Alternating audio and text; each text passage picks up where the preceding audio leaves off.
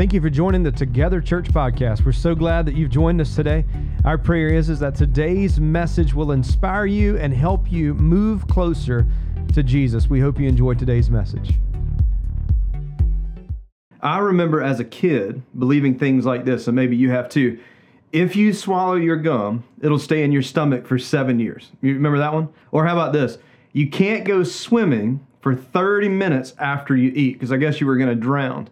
Or maybe some of you heard that the family pet went to live on a farm. You know, that's that's where he's going to have lots of room to run and he's going to be able to play forever. But my personal favorite, I had a parent tell me one time that they told their kid that the ice cream truck only plays music when it's all out of ice cream. You know, when we look back on it, it appears that as kids we were pretty gullible, weren't we? Unfortunately, as we got older, we learned that many of these things weren't true. And even today in life, we're bombarded with lies every day, and some of these lies that we believe. If you think about it, lies can separate the strongest of friendships, and lies can bring the deepest of pain and heartache into any type of relationship. You see, lies separate, and over time, they create these low points in our lives. They start out small and they start out harmless, but they can quickly escalate, causing some long term damage. I mean, let me explain for just a second. Lies are like drops of rain. With each drop of rain, it may seem harmless and it may seem small, but over time, these raindrops find these low points in our lives.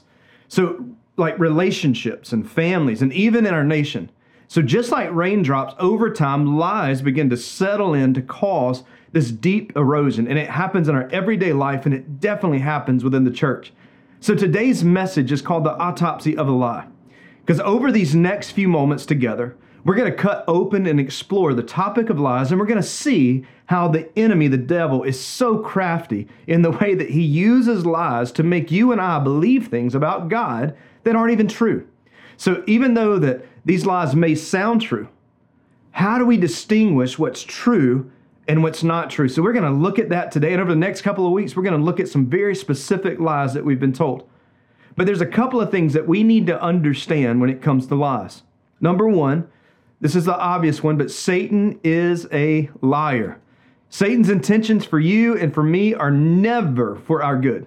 1 Peter chapter 5 tells us that he roams around looking to devour people. He wants to steal, kill, and destroy your life. Now, would you agree with me that you would not be around or even associate with someone who plans to kill you, to destroy you, to hurt you? You would have this self awareness of your surroundings. You would be a bit uncomfortable if you knew right now the person sitting beside you had harmful intentions for your life, wouldn't you? But for some reason, we don't take the devil's schemes as seriously, even though he's out to harm us. Listen, your total, complete destruction. That is the devil's primary goal and his main weapon to get us to believe his lies. And if we buy into the lies, the hope is that they will distract us from the truth that God gives us. Therefore, when we're distracted, it allows Satan to accomplish his goal of separating you and I from God and from the relationship that God longs to have with us. In John chapter 8, starting in verse 44, Jesus is talking with some Jewish leaders and he's warning them of buying into lies. These Jewish leaders were teaching about God and they knew everything about God, but they had bought into lies and they thought these things were truths. Listen, the religious leaders bought into lies from the enemy. Did you know that it is 100% possible for churches and pastors to sometimes believe and teach things that aren't in the scriptures? We call it preaching a false gospel. And a majority of the lies that we're going to address in this series were and are things that have been and are currently being taught in churches all around the world. But let me get back to John chapter 8 because Jesus is talking with these Jewish leaders and he warns them. He says this that you belong to your father, the devil, and you want to carry out your father's desire. He was a murderer from the very beginning, not holding to the truth, for there is no truth in him. When he lies, he speaks his native tongue, for he is a liar and the father of lies. It seems very odd to me that murder is inserted into a passage that deals extensively with the devil as a liar, doesn't it? But Satan's ultimate goal for every lie he tells is your spiritual death, your destruction. His dedication to untruth, that's a lethal weapon that he wants to use on you and me. So don't be deceived. Your destruction is his main goal. And here in this passage, Jesus says that Satan is the chief liar. Worse than everyone else, he is the true source of lies. And his lies have the power to corrupt and ruin your life. Now, how do you know if the devil's lying? Well, you know the devil's lying if his lips are moving. He can't speak truth. He is not capable of telling the truth. He's always telling lies. And this was the, the first strategy of attacking Eve in the Garden of Eden in Genesis chapter 3. He deceived her. Not only is Satan a liar, Satan is also a deceiver. He's a really good deceiver. The devil can be very convincing. Have you ever noticed how convincing he can be? He doesn't come up to us and say things like, hey, listen, what I'm about to tempt you to do is a lie, and it's going to lead you down a path of destruction. Now, the devil doesn't do that, does he? No. The devil is clever, and he will do everything in his power to convince us that this, this is the best way. And God's way is wrong, and that's what he's going to teach. And this is exactly what he did in the Garden of Eden with Eve. He deceived her, and the very word of God he used against her. He twists the truth when talking to Eve. In Genesis chapter 3, it clearly shows us. Satan said, in essence, if you know good and evil, you'll be equal to God. And Genesis chapter 3 is when we first learn of Satan. This is his first appearance. And, and we see from the story that he doesn't have good intentions. So in this passage, it tells us how he worked through a serpent to tempt Adam and Eve. The serpent, the devil, came and deceived Eve. Now, how did he do it? He didn't deceive her by, by any other means except attacking the word of God. If you think about it, there's so many different ways that the serpent could have tried to take Eve away from God. He could have he could have preyed on her insecurities. He could have said, "Hey, Adam doesn't really love you. Hey, Eve, Adam liked it better when it was just him and the animals." Actually, he said that he wanted his rib back. I mean, there's so many different ways that the serpent could have tried to create questions and cause doubt and separation. But what did the serpent do? the serpent actually attacked God's word. He questioned God's word in, in two different ways. If you look at the passage in Genesis chapter 3, especially starting in verse 1, it tells us that the serpent said to the woman, Did God really say that you must not eat from the tree in the garden? Did God really say? Notice, the deceiver did not deny that God had spoken. Instead, he questioned what God had spoken. And this is what the deceiver does today. He'll try to question and plant seeds of doubt, and he'll ask things like, Do you really believe the Bible is a book from God? Do you really believe that you need to attend church? Do you really? Do you really need to make amends with these people that have hurt you? When the questions come, the justification will start to kick in. And once the, the enemy starts his questions that create doubt, he's going to move into helping you excuse the very thing that God commanded. He, he says, Hey, God didn't, God didn't really mean that. He didn't mean that for you. He didn't mean that for right now. I mean, maybe hundreds of years ago. But this is 2020, and what we've we've evolved past these things. Besides, God loves you so much. If He really loved you, He'd let you do whatever you wanted to. God didn't tell you not to. You see, the enemy questions God's word, and he gives us these justifications. He gets you to question God's word. And and what he does does with Eve here. Eve apparently started to question God's word. Hear me. God told Adam and Eve, You may eat freely from all of these trees. Eat that, eat that, eat that. Just not this one.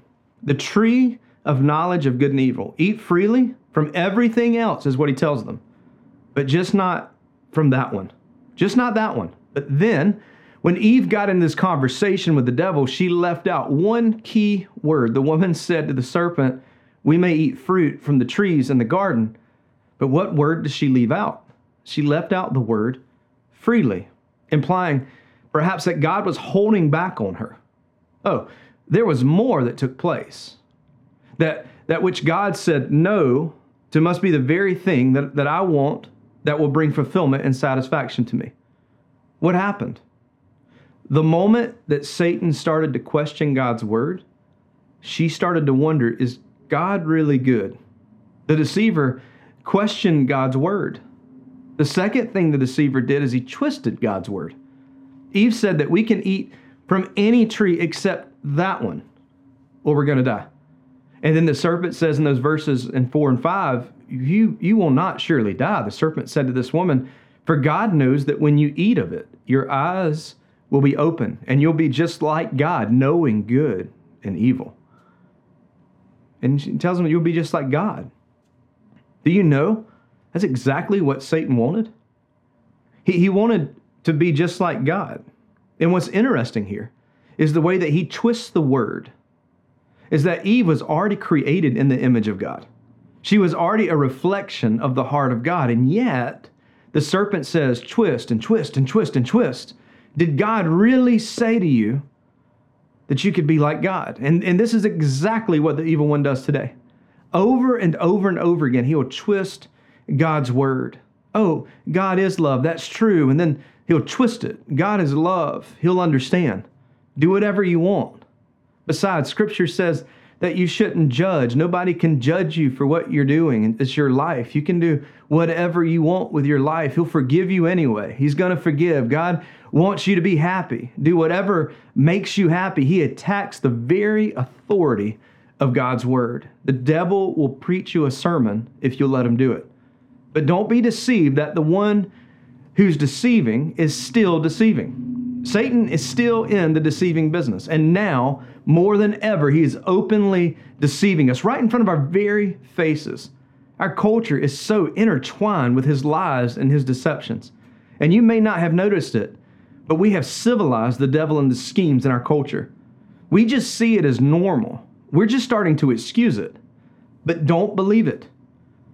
Because if you'll just take three minutes and just look at the headlines in the papers, scroll through social media updates that are filled with disagreements and division, you'll see the devil is still using the same tactics today that he used in Genesis chapter 3. The scary thing is that people who are deceived are not even aware of their conditions. Now, consider these things that our culture has made socially acceptable. I mean, things that we've accepted like drug use and getting drunk and having affairs, just to name a few of these things. Satan loves to point out the benefits of these behaviors, but yet he hides the nasty consequences just like he did with Eve. Many people have destroyed their lives and the lives of other people by buying into the deceptions of the enemy. Now, Satan wants you to think that there's nothing wrong with destructive behavior. The devil deceives us into thinking that his ways are the best ways. But understand me, he's just offering a counterfeit life. Jesus is the only one who can give true life. Now, why does Satan do this? Because anything of value is counterfeited. Here's the principle for you God creates and Satan counterfeits.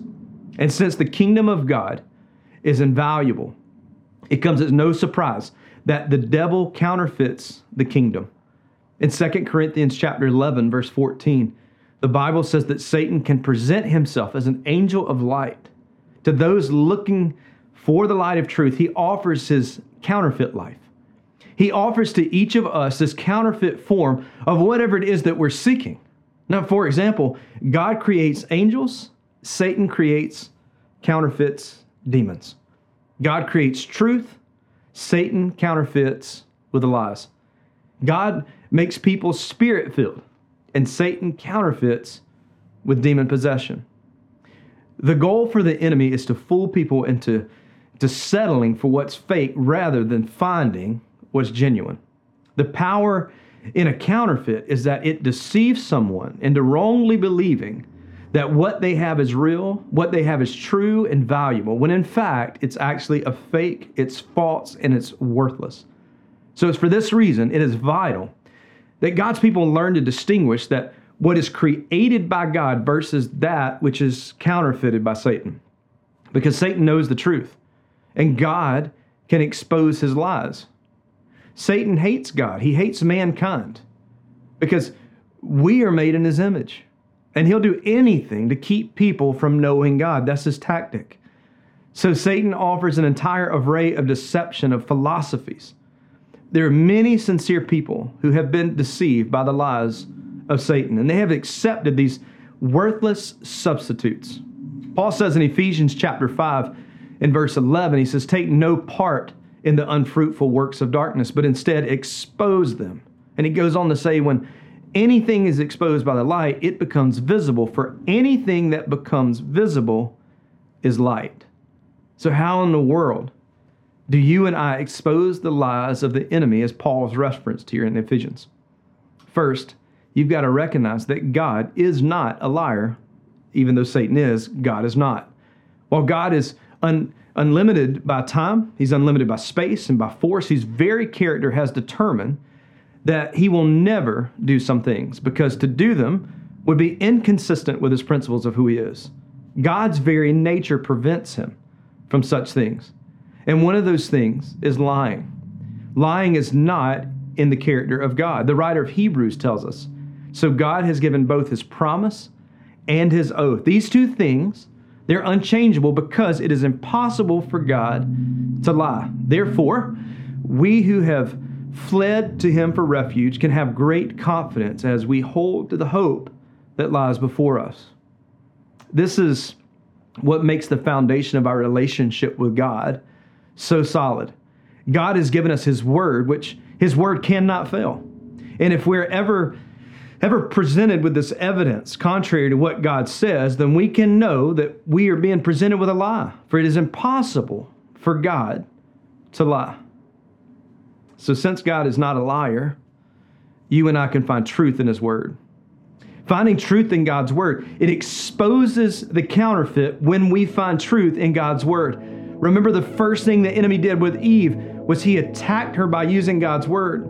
And he began taking the word out of context, and she falls into this temptation. And then when you fast forward to the book of Matthew, the devil misquotes scripture and makes promises to Jesus in an effort to pull him away from God and get him off course. But Jesus responds to the devil. He stands up against the temptations and the lies by saying, It is written, you battle the lies of the enemy with the truths of God. Charles Spurgeon once said that the devil is not afraid of a dust covered Bible. How true is that? He's not scared of a Bible that's not being used. If we are people of the Word, then we will easily be able to recognize the lies of the enemy when they come our way. If we go back to John chapter 8, Jesus tells these Jewish believers, he says, Jesus said to them, The people who believed in him, you are truly my disciples if you remain faithful to my teachings. And you will know the truth, and the truth will set you free. Discipleship is the only true path to liberty, to know the truth. And if you want that, then Jesus says the way to have that is to become his disciple. This is the path to experiencing liberty. We, as his disciples, should love, and we should breathe in the scriptures. We should become creatures of his word. But by becoming these creatures of the word, we'll see things differently. When you can see things as they really are, you can affirm what is good and what is true and what is permanent. And when you come to see the truth and you obey the word of Jesus as you continue seeing his life through his eyes, you'll begin to look at yourself differently. You will not see yourself any longer the way that you once used to see yourself. You will not see other people in the same way. They'll be looked at differently. You will read what's in the media completely differently. You'll change your whole value system. You will begin to understand what is happening all around you when you become a creature of the Word. Here's my challenge to you today, church. Do not be deceived by the counterfeit that the devil is throwing at us. He's a liar, he's deceiving, he's a fake.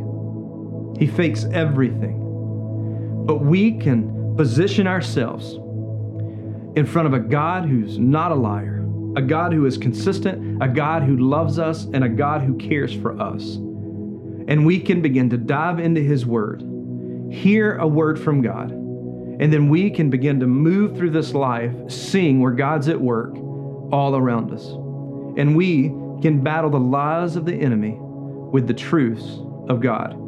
Over these next few weeks, we're going to really dive down into some things that we've been told and taught all of our lives that are not true. Things like living your best life right now, Or God helps those who helps themselves.